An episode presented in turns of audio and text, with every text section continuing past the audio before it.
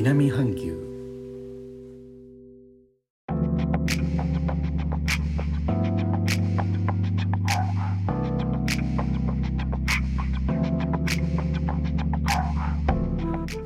インドネシアから高野です。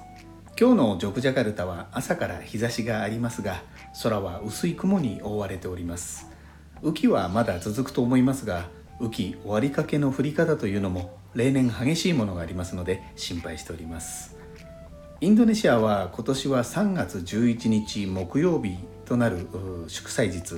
ムハンマド商店祭。ムハンマド日本だとモハメッドですね。ムハンマド商店祭から始まる連休取れる人はですが連休となっております。私の住んでおりますこのジョクジャカルタの町の繁華街マリオボロ通りも若干ですがにぎわいを見せているようです。ただ現在ジョクジャカルタを含むジャワ島にある全ての州東隣のバリ島などインドネシア国内の10の州では感染症防止の観点から大規模な社会活動の制限が実施されています。この社会活動の制限はインドネシア語でペーペーカー M と言います。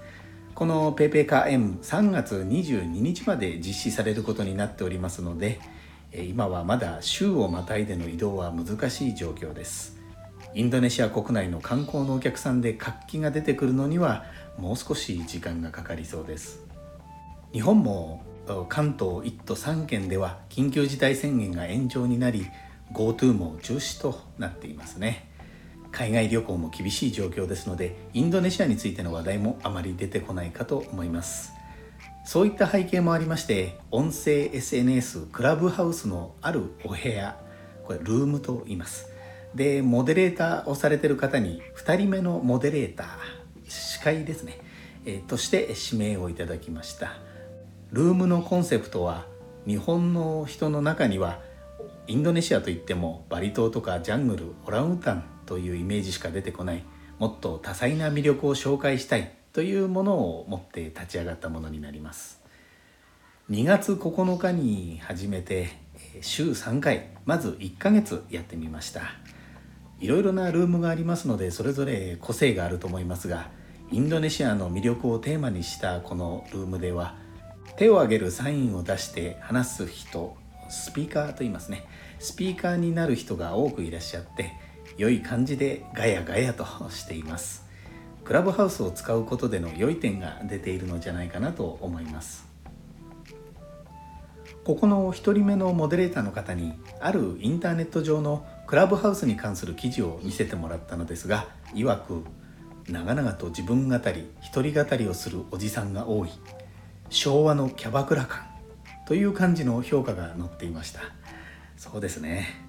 時間にも限りがありますから話のお話の長い人がずっと場を占領しないようにモデレーターが各スピーカーに話を振る整えていくことは必要だなと実感しました。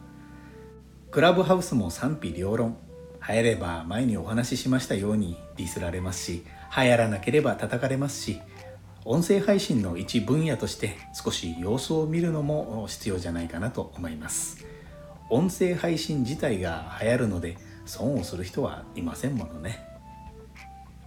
最後までお聴きいただきありがとうございます。レターコメントもお待ちしております。インドネシアから高野でした。